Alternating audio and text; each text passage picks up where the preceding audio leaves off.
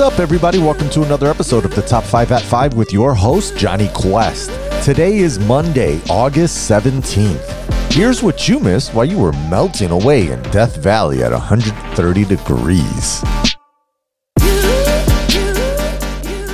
Okay, we kick off today and this week talking about the story of the weekend, the very exciting United States Postal Service. Yeah, the, the mail. Rain, sleet, or shine, it's probably no longer on time. Why? Uh, lots of reasons, but it seems like it's being deliberately dismantled slowly by this administration. See, President Trump has never been a big fan and has called it a waste of taxpayer money. He always prefers privatizing things, so this ain't much of a shocker. And he's done it this this time by giving the position of Postmaster General to someone with zero USPS or mail experience, but he was a long time and big time donor to the Trump campaign and the Republican committee. His name is Louis DeJoy, and he started making moves by making some pretty drastic cost cutting measures. So much so that in certain parts of the country, postal workers are straight up saying that the mail is just piling up. Quote, I grew up in a culture of service where every piece was to be delivered every day day, and the new policies are not allowing us to deliver every piece every day as we've done in the past, end quote. And this is basically an assault on the service, not just because he thinks it's a money pit, but more so because the president is concerned about the election. Yeah, see, this year, the USPS is expecting more absentee ballots than ever before, and you know he's continued to baselessly claim that this is going to lead to rampant fraud. But as Axios notes, quote, fraud for mail-in voting has historically been rare, with Oregon, a state that primarily votes by mail, documenting only about a dozen cases of fraud out of more than 100 million ballots since 2000. Also, it's a different process for absentee ballots. They don't just run around in the mail sorting facilities with the rest of your Vicky catalogs and voting magazines. They're treated differently. So, if you're undermining the capability of the organization to do its job effectively, then you're the one suppressing the vote. And he clearly wants that outcome. He came out and said it on Fox Business on Friday. He doesn't want more money from the stimulus bill to go to the USPS because, quote, they need that money in order to have the post office work so they can take in these millions and millions of ballots. And if they're not getting there, then you can't have universal mail in voting, end quote. And that's the ringer right there. He basically admitted to stifling negotiations to prevent more Americans from mailing voting. So, over the weekend, House Speaker Nancy Pelosi called back the House from their recess just to address this mail issue. But honestly, does that even matter? They can write 2,000 bills to address this mailing issue. As long as Mitch McConnell is still running the Senate, it's all just going to be more Washington conjecture and a lot of soapbox speak. But the postmaster has been called in to a U.S. House Oversight Committee hearing next week. Honestly, I don't know if we'll learn anything new, but you got to at least press the gas on these guys. The Biden campaign statement was, quote, the president of the United States is sabotaging a basic service that hundreds of millions of people rely upon for delivery of medicines and a critical lifeline for rural economies because he wants to deprive Americans of the fundamental right to vote safely. This is an assault on our democracy, end quote. So, yeah, okay, it's not looking great, but don't believe anyone's hype, even my own. Question it all. There's a link in the show notes that you need. It shows you when when and how to vote in all 50 states, including the rules on absentee ballots, when you have to request them by, and when they need to be received by. Remember, it's not that they need to be postmarked by November 3rd, they need to have them in hand by November 3rd. So don't delay and stay safe out there.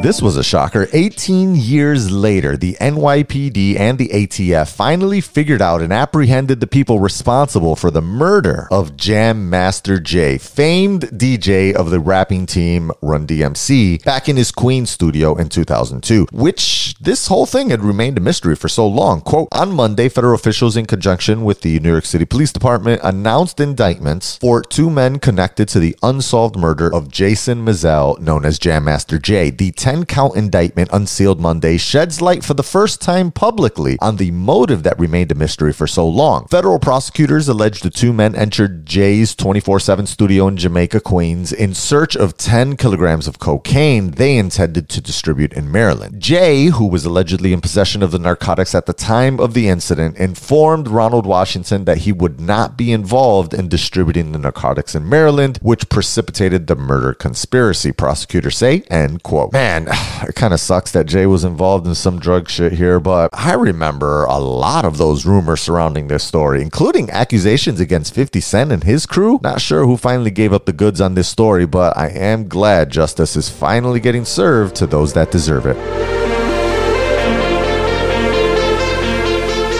Okay, if you're a fitness head, this whole COVID thing has you in a tiff, I'm sure. Gyms all over are still mostly shut down from California to New Jersey, but what's happening is that secret gyms are starting to pop up. I'm not even joking, this is a real thing. Quote, what Evelyn uncovered can only be described as a speakeasy gym. You know, illegal, hush hush, like the underground bars during the Prohibition era. These underground gyms appear to be popping up everywhere from LA to New York. One fitness freak in Ann Arbor, Michigan, turned to Reddit to get their fix. Quote, anybody want a home gym partner or know of a speakeasy gym? They ask, assuring readers in a follow up post, not a cop. That's exactly what a cop would say, responded someone in the thread. Welcome to the COVID 19 prohibition era where gym rats have gone underground, end quote. Yeah, told you. What exasperates this issue even more is that home gym equipment is still sold out in most places, and in the places that they're not sold out, the price gouging is abnormal. Prohibition doesn't tend to end things either, it just drives them underground. This is a textbook example of a classic unintended consequence of prohibition. When markets get pushed underground, quality tends to go down. Quote, in the case of drugs, this means potentially finding rat poison in your weed. When it comes to gyms in the COVID 19 era, it means potentially creating fitness environments that are even more likely to spread the virus than if they were legal and regulated. When you drive something underground, your ability to regulate it goes away, end quote. And, you know, fitness really is like a drug, keeping many people quote unquote sane. So losing access to workout facilities has made even that typically normal suburban mom now into trespassers and rule breakers just to break a sweat and focus on themselves. Well, at least in New York, Cuomo has finally given the green light to gyms for limited reopening starting next Monday. Fingers crossed the bros and meatheads don't mess things up for us.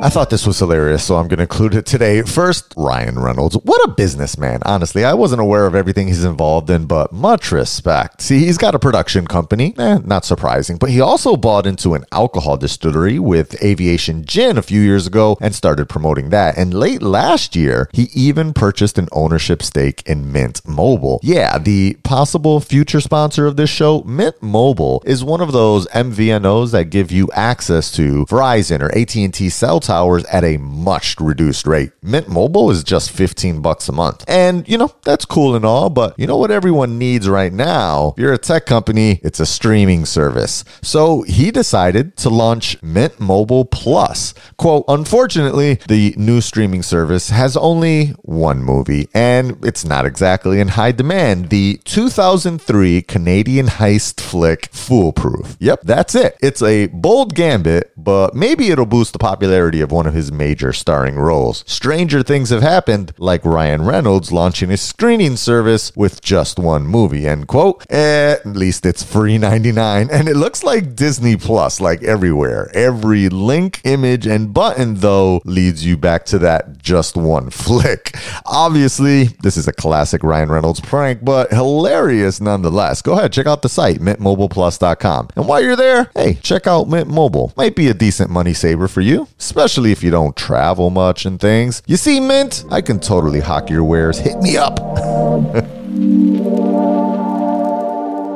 And finally, if you don't pivot, sometimes you're destined to get run over. And the movie rental chain known as Blockbuster is not looking to get railroaded, even if they're the last one around. And so, yeah, the last Blockbuster on earth has switched things up and is now an Airbnb that's celebrating 90s culture. I'm not joking around. And boy, do us 80s and 90s babies love our nostalgia. Quote, the store will be listed on Airbnb for three one night stays in September for an end of summer sleepover. Each stay, which includes access to an unlimited movie marathon, will cost a mere $4 before additional taxes and fees, one penny more than the store's $3.99 rental fee for a movie. The store in Bend became something of a tourist attraction in recent years after the other remaining stores in Alaska closed down in 2018. Now, the last remaining blockbuster in the world, the Oregon store has maintained the familiar blue and yellow sign along with selling branded merchandise online. End quote. And you know, this whole thing, it actually looks pretty good. It's got a big old school projection screen TV and one of those big family home theater center things made out of plywood and wood vinyl stickers or whatever was on that stuff. All the 90s decor you can really think of. Although, you know, honestly, if I pulled the trigger on a stay like this, I probably wouldn't be able to hold back from saying out loud something like, Did I do that? Well, my beautiful people, those are my top five news stories of the day.